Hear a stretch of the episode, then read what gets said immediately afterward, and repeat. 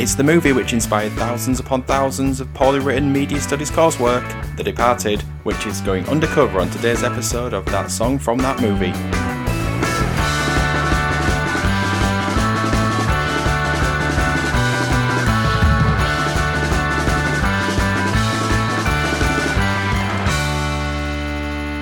Hello, hello, hello. Thank you for joining that song from that movie, our journey through the very best and worst of movie songs. I'm your undercover for the Boston Police Department host, Dietrich, and I'm joined today by. He doesn't want to be a product of his environment, he wants his environment to be a product of him. It's Alex. That's a motto I've always lived by. And if I'm the guy who does his job, he must be the other guy. It's Ben. It's great. I was just going to go, you're a corp. Quote? You're a cop. Oh, was that Mark Wahlberg, that quote? Yeah, it will be. I, I very much enjoy him in this in film. He is fantastic. Isn't he in the other guys, the movie? Yeah, I think he is, isn't he? Yeah. he has some absolutely fantastic lines in this film. Yeah. And I want you to hit, say them all with his Boston accent. I prefer the accentuated Boston accent he has in Ted, where he kind of lives it up a bit more.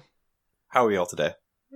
I mean, it's beautiful outside, so you know I've had to make sure to close all the windows and everything to keep the sound in because this mic is sensitive.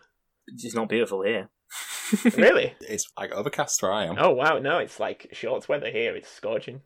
Really? We're really not helping the uh, stereotype of British people complaining about the weather. Nope. We uh, do a movie and music podcast, and we spend the first five minutes talking about the weather each week. the weather is nicer in Boston. to bring it back to films, has anyone watched any good films lately? No, I rewatched Parasite last night, Oh, that's good film. Yeah, oh, yeah. which is you know is absolutely amazing.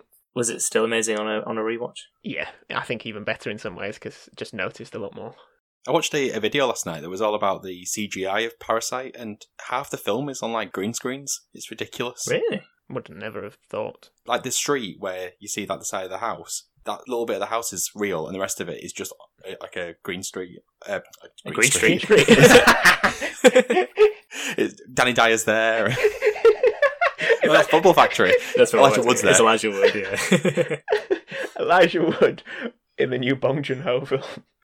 Um, I also watched The Departed again. You've given away what the episode is. we did talk about Mark Wahlberg's lines from the film for a good two minutes. Yeah. yeah. Plus, the film's not called The Departed; it's called The Departed. I had to. I had to. Someone had to. It was always going to be based on the Rocky episode. It was. Yeah, I am just. I just can't resist. So today's episode is I'm shipping up to Boston by the Dropkick Murphys from the gritty crime drama The Departed, or The Departed, or however Ben says it. I preferred your version. Departed. I don't know. I thought yours was less overpronounced. Yours was kind of like soul. It was like you were really committing to the role. Ben was just going full Mark Wahlberg. That's what I felt. I'll, I'll take that.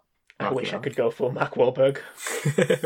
So to tell us what happened when the movie came out, I'll throw it over to you, Ben. Bit more muted this week. The Departed came out in October 2006, so not too long ago, but I compilated a little bit of news from the time to just remind us of that old days.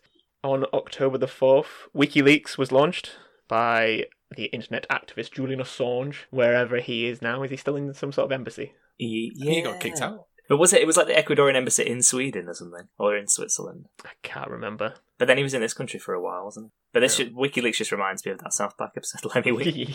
yeah, it's WikiLeaks. It's all that it reminds me of as well. Also, in nice and cheerful news, North Korea began conducting nuclear tests for the first time. That's gone well. Barrel laughs today. on Yep, the news. yep, yep. I know that's the thing. Well, this is slightly. I mean, I say slightly lighter, but I mean, you could also construe it the other way. The third studio album by My Chemical Romance, The Black Parade, was released, so also you could say it is depressing. but great at the same time. It was a great album, wasn't it? Yeah, absolutely iconic. 240,000 copies it sold in its first week. 2006. I, I felt like it maybe was a little bit later than that. Did it go to number one in the UK? Uh, Welcome to the Black Parade, the song, was their first number one in the UK. I think it got to number Alright. two and then number one later. Yeah, it was much harder to get a number one album even back then. Like I know it's not that long ago, but I think it's a lot different now, isn't it? And just of that sort of genre as well. I think that was so different. Yeah, it kind of broke through though, didn't it? it Yeah. It's a bit like American Idiot Yeah. or something like that, where it kind of like pushed beyond just the emos. What was the Limp Bizkit first album? Uh, that was, I mean, I remember that being huge in general culture. Oh yeah, chocolate starfish and the hot dog flavored Hot water. dog flavored one. what a beautiful name for an album. What a beautiful name of album, yeah. Their best ever weekly sale figures before was 38,000, and then in the first week of this album was 240,000. That's a jump. Yeah. But anyway, this is not the My Chemical Romance podcast. if only. Should be. I think all, Um, ha- half of all we do on this podcast is name other podcasts we should be doing instead. yeah. yeah. Longing for something else.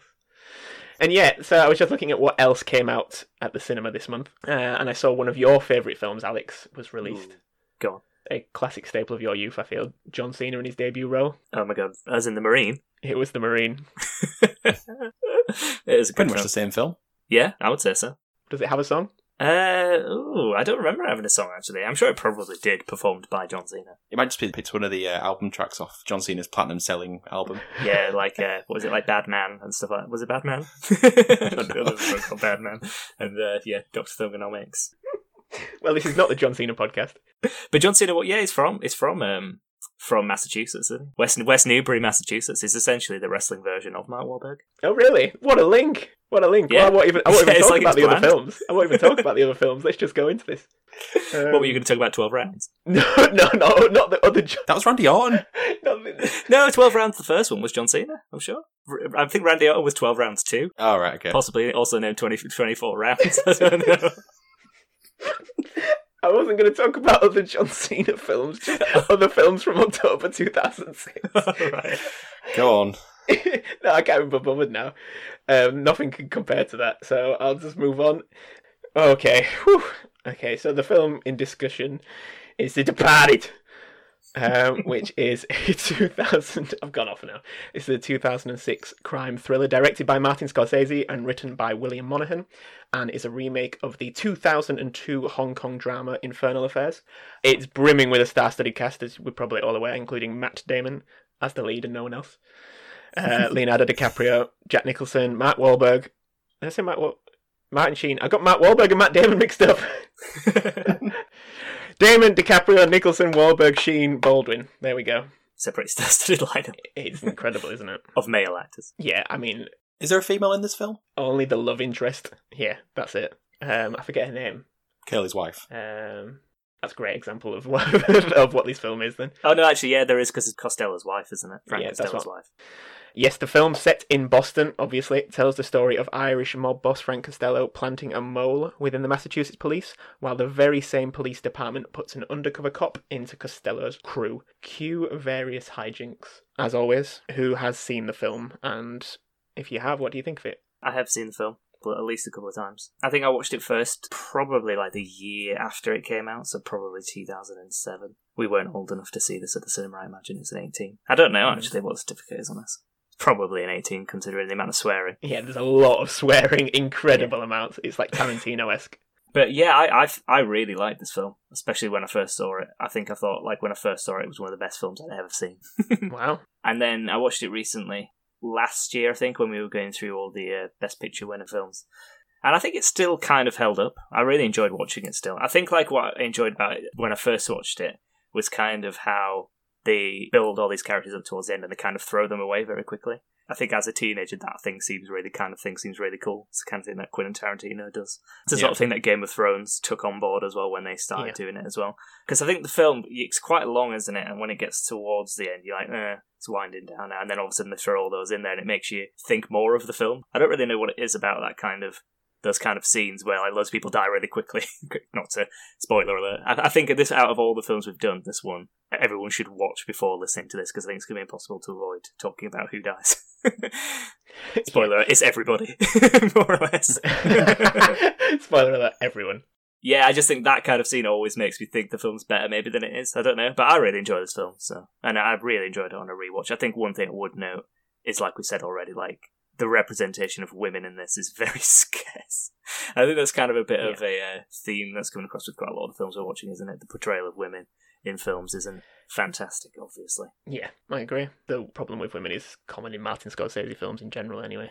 Yeah. Um, D, what do you think? So I have a slightly less positive opinion of the film. So when I first watched it, I really liked it. I thought it was a good film. But then it was given to me as part of my media studies coursework. Wait, you did this in media studies? Yeah, I, Yes. I, we did. I, I, I was, you know, yesterday I was thinking like, why, why am I linking this in my mind to media studies? I don't remember studying it, but I, I was linking it, and maybe we did do it. Uh, yeah, so we did it as part of the media studies coursework, and by the end of the film, I, I was just so fed up of it. We'd only ever watch it in like 45 minute chunks, but we'd never pick up where we were, so we'd watch the same scene again to try to figure out where we were before. So it just feels in my head now to be one of the longest films ever put to film. well, yeah. Did you watch it in like the gangster module? Do you? Yes, so it was The Departed, and then White Heat with James Cagney, Oh, great. uh, The Public Enemy with James Cagney as well, uh, Scarface, Once Upon a Time in and America, Goodfellas. Oh yeah, and Once Once Upon a Time in America. which actually is the longest film of all time. I think.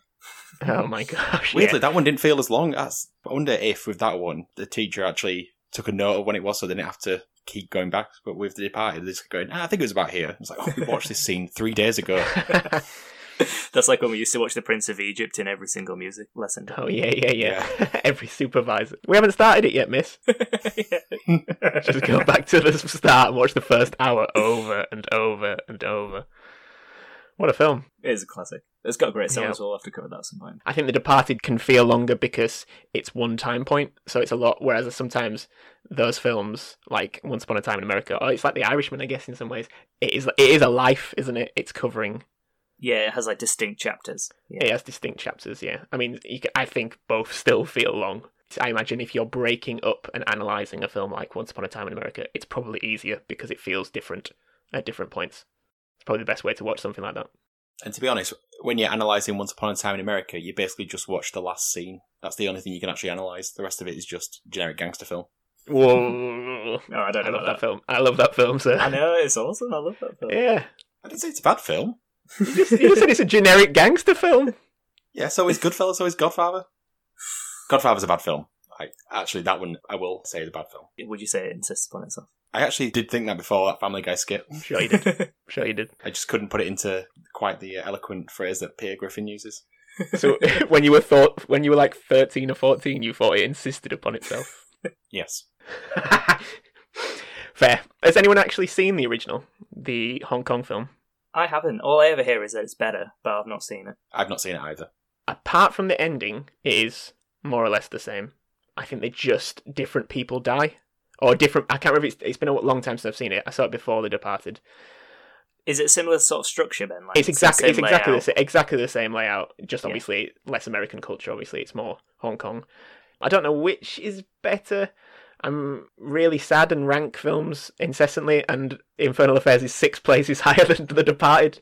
Uh, take from that what you will, other than the fact that I am sad. I think that basically says that you got similar out of both films. Uh, yeah. really, doesn't it? Neither of them stood miles apart. No, both at- around the hundred point. Again, take from that what you will, other than the fact that I am sad. We knew that already, so yeah, yeah, yeah. I'm pretty sure that comes up in my notes a few times that I am sad. I am sad. Just written at the top of the Yeah, page in your diary. Before you've even started writing it, it just says there just to remind yourself. I am Yeah, just un- yeah, unhappy face.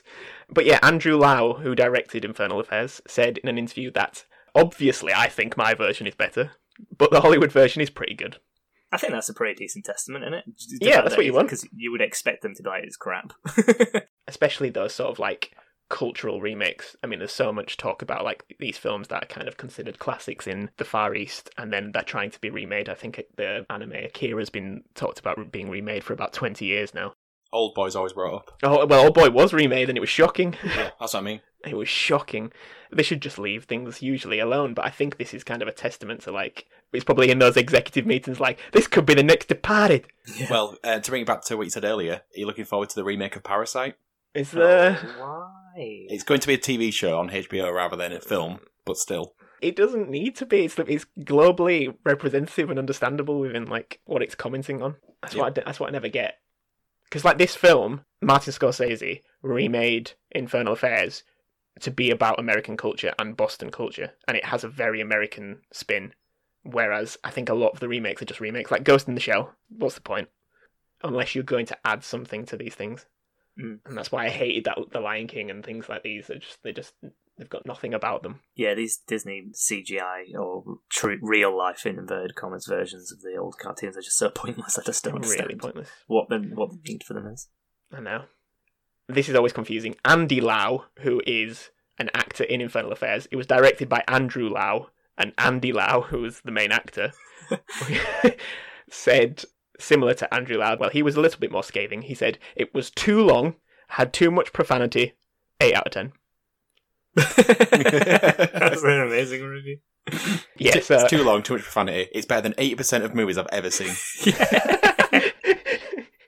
yeah, it's great. I don't know if there's like some sort of problem with the interpretation there, but it just doesn't, it doesn't sound like it's about to reveal it as a four star film.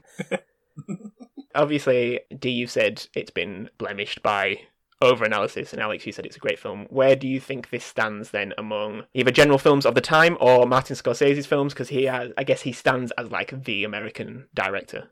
I think it's one of the best films of the noughties, I suppose it would be, wouldn't it? Um, Yeah. Personally, I mean, it was one I would always think of. I don't know if that's because I automatically think of, oh, what what was nominated for best pictures around that time, what kind of won. I mean, obviously, I don't think the same about Crash, for instance, but um, I think I really like this film, and when I rewatched the films from around that time to sort of when we were doing the uh, the best films, I thought it was one of the ones that still stood up as a really good film. I think that's probably because of how good of a general filmmaker Scorsese is. I don't think there's many of his films that I don't like. But I mean, The Irishman, I thought was one of the best films of last year, personally, even though it was very, very long. Um, and I think he it's interesting with him because I think like a lot of his earlier films, like things like uh, Goodfellas and Casi- Casino, was one of his, wasn't it? Yeah. They're sort of like based around like Italian immigrants to the to America and how they've their lives sort of formed from that point of immigration. But then like with things like Gangs of New York and The Irishman and Departed, focus more on the on the sort of Irish immigrants, which I think is quite interesting. Where Hmm. why it's changed there, but I know both are both are both uh, generally of Catholic faith, and I know that that's something that's quite big in his films. So yeah, I mean, I I, I really like the film, but I can understand like criticisms about it. One thing I did really feel like when I rewatched it was that about three quarters of the way in, I was like, "Mm, yeah, it's just it's kind of just going on and on and on. But then it has that big ending, which always brings me round. I'm sure if I watched it, the film back now, I would uh, I would probably like it more. I think it's been long enough that I can separate the uh, my coursework from the actual film. But generally, Scorsese, I, I guess I haven't seen loads of his films, but I, I would say there are other films that are better. Like I, even like more, more recently, The Wolf of Wall Street, I think is a better film than, than The Departed. Yeah, I mean, Taxi Driver, I think is better. I think most people would say that. but yeah, and I think I think Wolf of Wall Street is as well. Personally, it's a much more overall enjoyable experience watching it, and I think maybe it's a bit different than a lot of his other films as well, which maybe is why. Yeah, that, that's true. It, well, the way I can describe it, is I feel like The Wolf of Wall Street is a brighter film visually on screen. I think it's a lot. Cho- it's a lot sort of snappier, isn't it? There's a lot more editing. Yeah. I feel. It feels like they were all having a lot of fun making it. Yeah, it's quite infectious. Yeah, yeah, the cast are really great in it, and it maybe felt like the shackles were off a bit with something like that because it's kind of so over the top, and it's sort of not confined into genre in the way that some of his other pieces are. Maybe. Yeah, I think it makes me slightly uncomfortable that a man in his late seventies was directing a heck of a lot of drug and orgy scenes.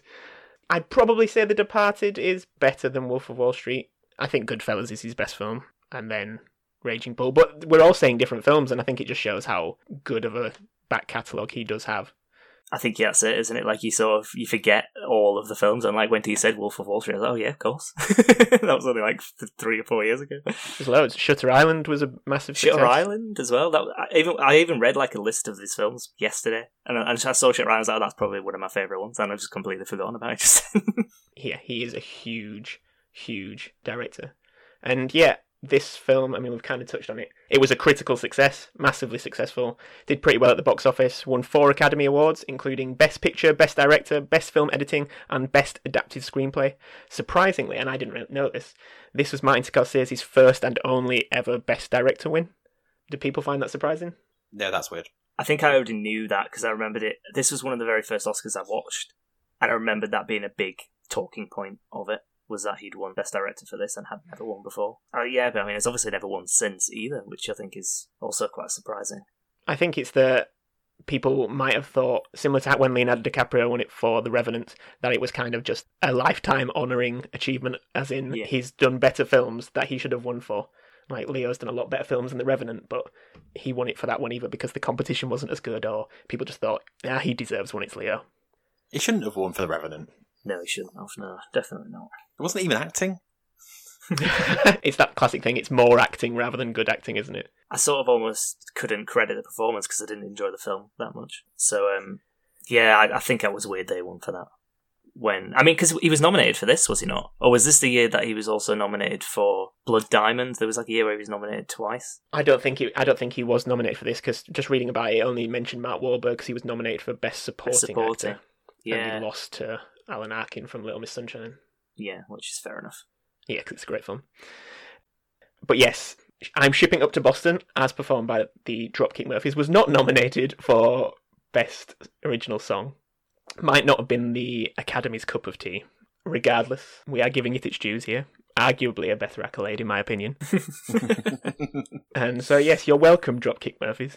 If people are unaware, the Dropkick Murphys are a Celtic rock band from Massachusetts, and the song I'm Shipping Up to Boston is featured prominently in The Departed. I remember one particular scene where it's featured. I think it's when so Martin Sheen's character, I think it's called Queenan, dies he, in, in a quite dramatic way. Like gets thrown off the top of like a skyscraper or a large apartment block, and it's pretty horrific. And I think that the song plays just after where they go to like a warehouse.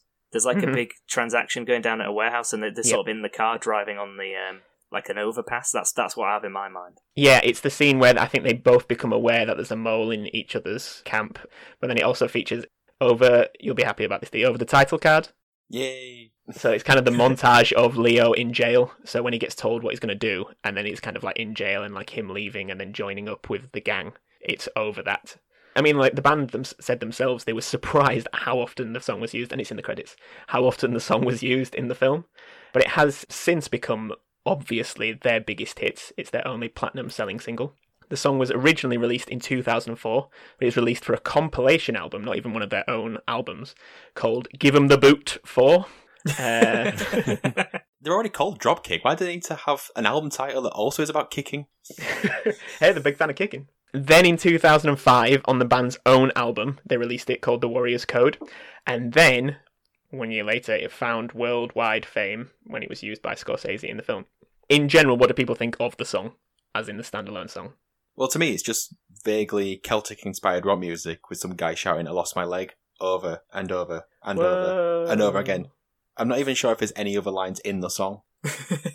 no, I think you're right. Like, we made fun of Gonna Fly Now last week on Rocky about having barely any lyrics. This might actually be it. I was gonna say like I was I was like kind of counting on my fingers. Does it have less? I think it probably has slightly more words, but not by many. I'm a sailor's pig, and I lost my leg. Driving, climbing up the top sail, I lost my leg.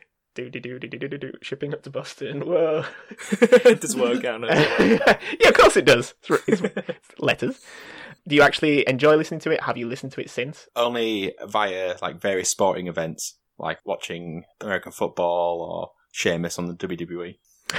yeah. For me, it's always just linked to the film. I would probably never listen to it on its own, but I think every time I hear it in the film, it does it does give you a bit of the goosebumps. I think. I don't know Mm. why. I don't know what it is. I think it's because it's quite like raucous and a bit like it just gets. Yeah, it kind of really just fits perfectly in the film. I can see why he used it so many times. It is booming, isn't it? It's, I mean, I I think even the lead singer said when he saw it at the premiere in Boston, he said it was so loud and it got such a good reaction. I think it's just used perfectly, isn't it? it it's, it's just a perfect example of how to use a song within a film. I think. Yeah, I'd agree with that.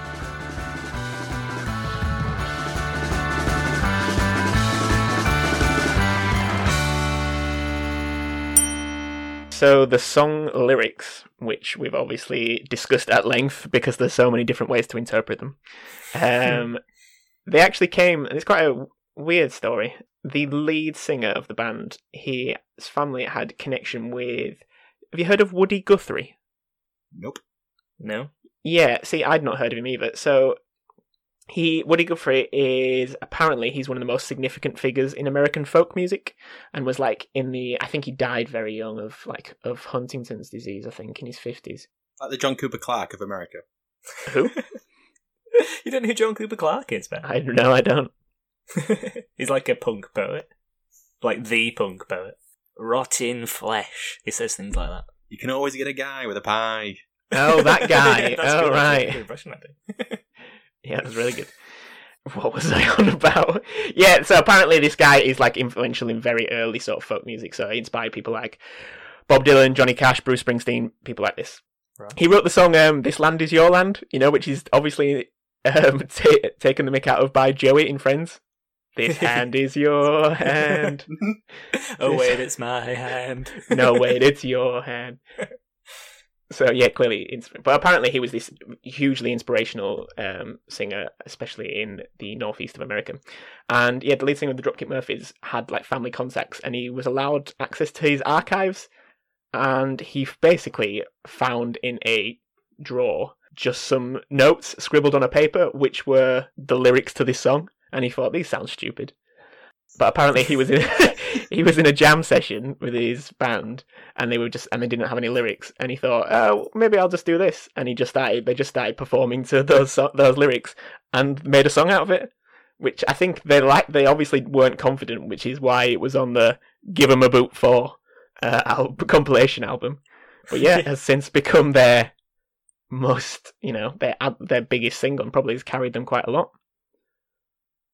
But very weird. Very, very weird. That's a, that's a quite cool story, though. Yeah. it's so strange, though. I, I want to know what the, the Woody Guth- Guthrie song would have been. Like, was there more to it, or was he just like maybe it was like just some sort of like it's like some sort of like mind dump, isn't it? I think, yeah, I my like I imagine there's a lot of people, like, a lot of I lost my leg. notes like that, isn't it? maybe he didn't have a like, but apparently he was he he quite liked sea shanties, and he wrote a lot about like sort of early pioneer. So I imagine maybe it was just a light-hearted joke that he started writing out. So there's this guy, right? And he's lost a leg. And he's climbing up the topsail, and then he just didn't finish it. Yeah, maybe some sort of limerick. Yeah, they didn't quite. there once was a man with one leg. Imagine being like one of the other members of the Dropkick Murphys when he goes, oh, I've, "I've got look at these lyrics we could use," and they're all looking like, "What the fuck is this?" now he's laughing. Alex, you mentioned earlier about the song use in the film and how it just kind of elevates it at points can like people think of other examples that where Scorsese's done this in other films because he uses music in off the top of my head ninety percent of his films at least because a lot of, there's a lot of music use in The Wolf of Wall Street. I can't think of any that really stick in my mind in the same way. I think he's not like Tarantino where it's like it's, it's almost like a setup for the song and it's like okay this is you know it's they're almost like it's a a video within a, a scene because I think his films yeah. kind of flow quite naturally they're not like standout moments often. So it's not like you know Pulp Fiction where it's very obvious. That's what I'm thinking of. Yeah, where, where he's like, it's so obviously like he wants to do a scene with a dance yes. and a song in it. Yeah, yeah. Or Kill Bill. I mean, Kill Bill's probably even a better example in some points. Reservoir Dogs.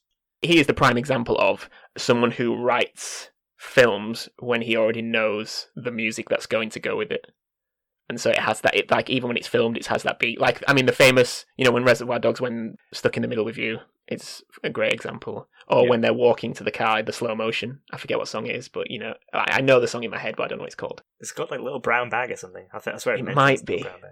It might be. But yeah, I mean, like Edgar Wright's someone quite recently who does a lot of the same. Like he has, you know, obviously huge music knowledge and writes films with songs in mind. Yeah, like uh, does something now in Shaun of the Dead, yeah, and uh, all of Baby Driver. all of Baby Driver. Martin Scorsese was one of the first people to do that and has said in interviews like he was hugely influenced by early blues music and obviously grew up as a huge fan of like the Rolling Stones, obviously because he directed their tour, the one that was supposed to end and never did. A huge fan of the Beatles and things like this, and uses music to try and elevate films and would often play the song while they're doing the scene to try and like you know help the characters or just himself get an idea of what it's going to look like yeah. which i always thought was quite interesting. Yeah do you have any other examples? I'm trying to think of less specific examples. There's i mean gimme shelter in the departed when it opens up and it's quite like um it's kind of like a slick sort of opening of you know them sort of the cogs in the wheels of the police and the the gang and showing how they're the similarities between the hard-working elements of both there's a Muddy Waters song in Wolf of Wall Street. You know when they're celebrating and loads of strippers kind of run out, and it's kind of like a fever dream.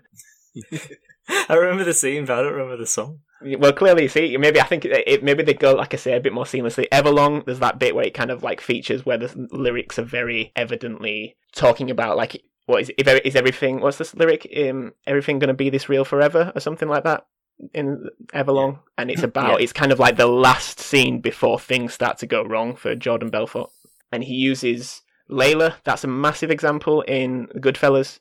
That's like if you go back and watch the scene, you'll probably know it. Just the sort of piano part of Layla, and he uses Rolling Stones in Mean Streets quite a lot. He uses loads of examples, and he writes them with a guy called Robbie Robertson. Have you heard of this guy? Apparently, yeah. I mean, what a name that is! So fantastic. Isn't that the guy from Lazy Town?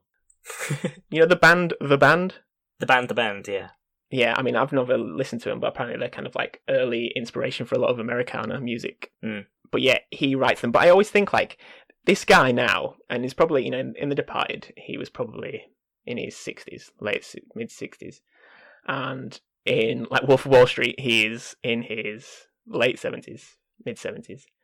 Do you think he found this song? Like, do you think he's like listening to Celtic music and be like, yeah, yeah, this is one for me? Yeah, it's an odd one, isn't it? Is he listening to the Foo Fighters? yeah, maybe maybe with uh, Dropkick Murphys, he um, was listening to Kick the Boot Four or whatever it's called. Give him the boot four. Looking for- He has one to three. yeah, so he was looking for inspiration and it just came on. I honestly couldn't say, like, unless he was just like looking around for Irish inspired music or like looking for music around in the area. Maybe he was like going to uh, Boston record shops and stuff and asking like who's who's the big bands from the area. Some of the things we talked about before, the film's been made definitely, and then the like with Titanic, it's like, oh, we need a hit song. You know, let's throw in a hit song or Yeah. Armageddon or something like that, and it's like, right, we need to think, we need to add a song to it, and it's obviously the film's done. Director's not even cared or not really thought about it. They might have had an orchestral piece of music that they were bothered about, but but I always find it interesting. I wonder how many directors actually like think like, oh, I've got this song in mind that would go great over like a car chase scene or a you know a drug bust scene or something like that. I think that that's the case. I think I think it's sometimes when you hear a piece of music, it gives you like a mental image, doesn't it? Yeah. Maybe he heard this and it was like, oh yeah, this is like a a scene that's leading into some like a big moment, and, and that's why it fits where it fits. Or it's like a song that really introduces the film, gets people to the sort of elevated mood that I want them to be in. So maybe it's it's more that. Maybe he listened to it and thought Yeah. this is perfect for something like that. Maybe he heard it two years before when it was released, or when it was on the On Given the compilation album. I was like, oh, if, I, if I do a film about Boston, this will definitely go in there.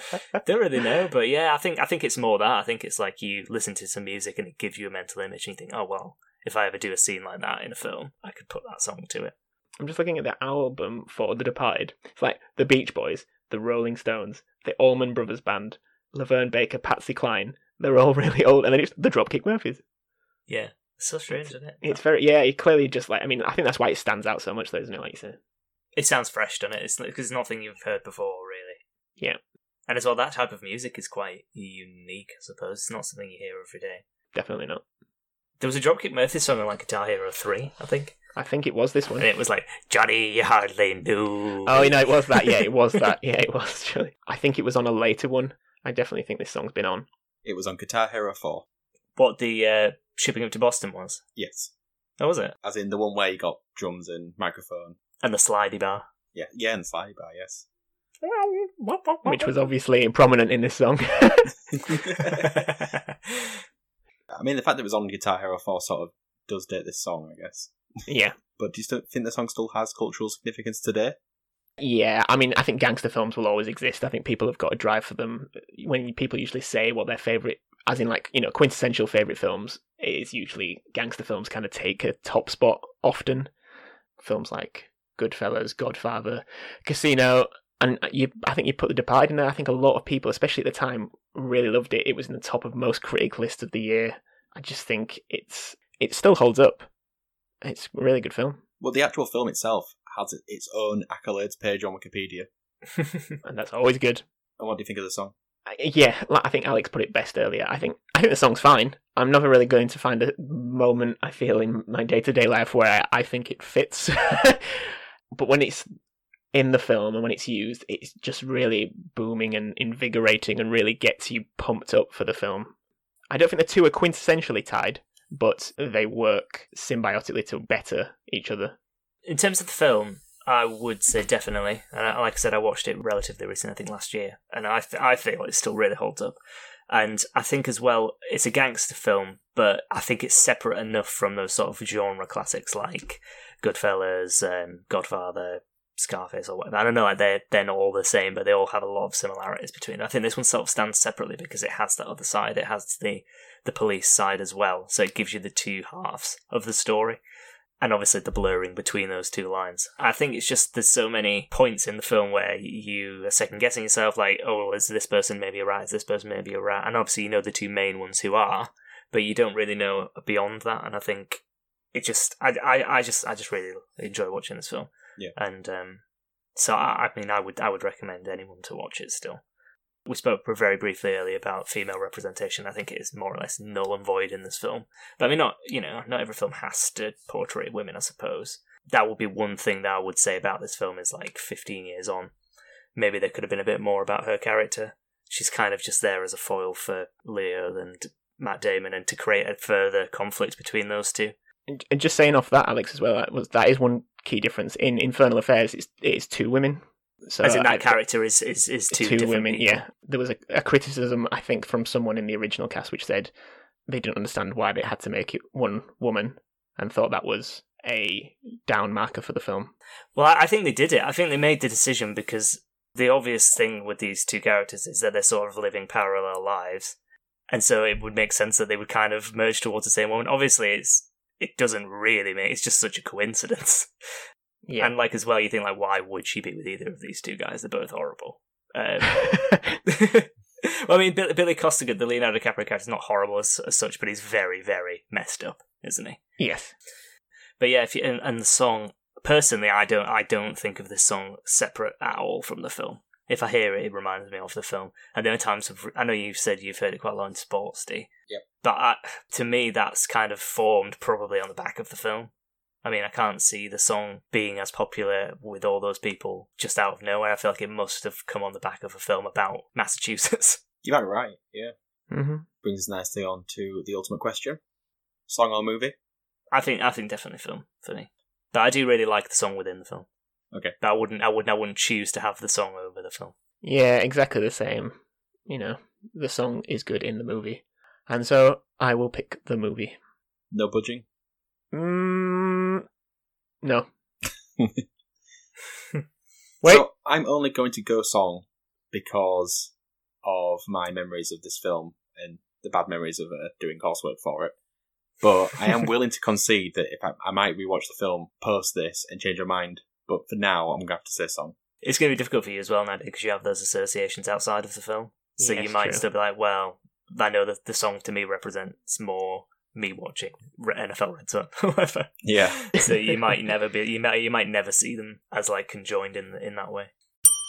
Okay. Thank you for joining us today. Um, let us know what you think about the movie and the song. Uh, which which one do you prefer?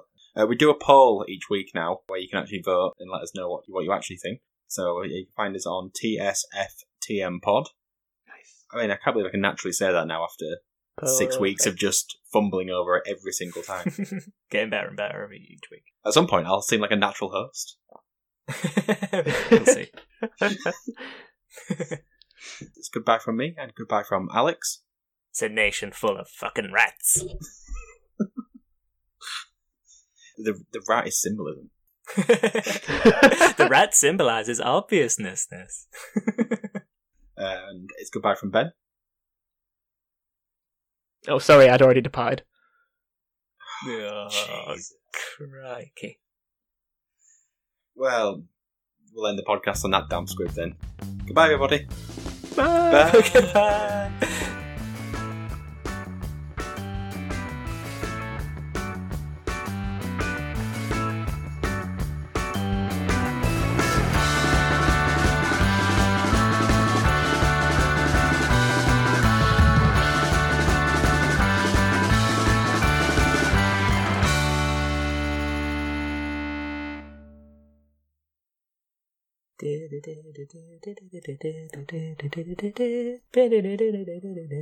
And you put that at the end.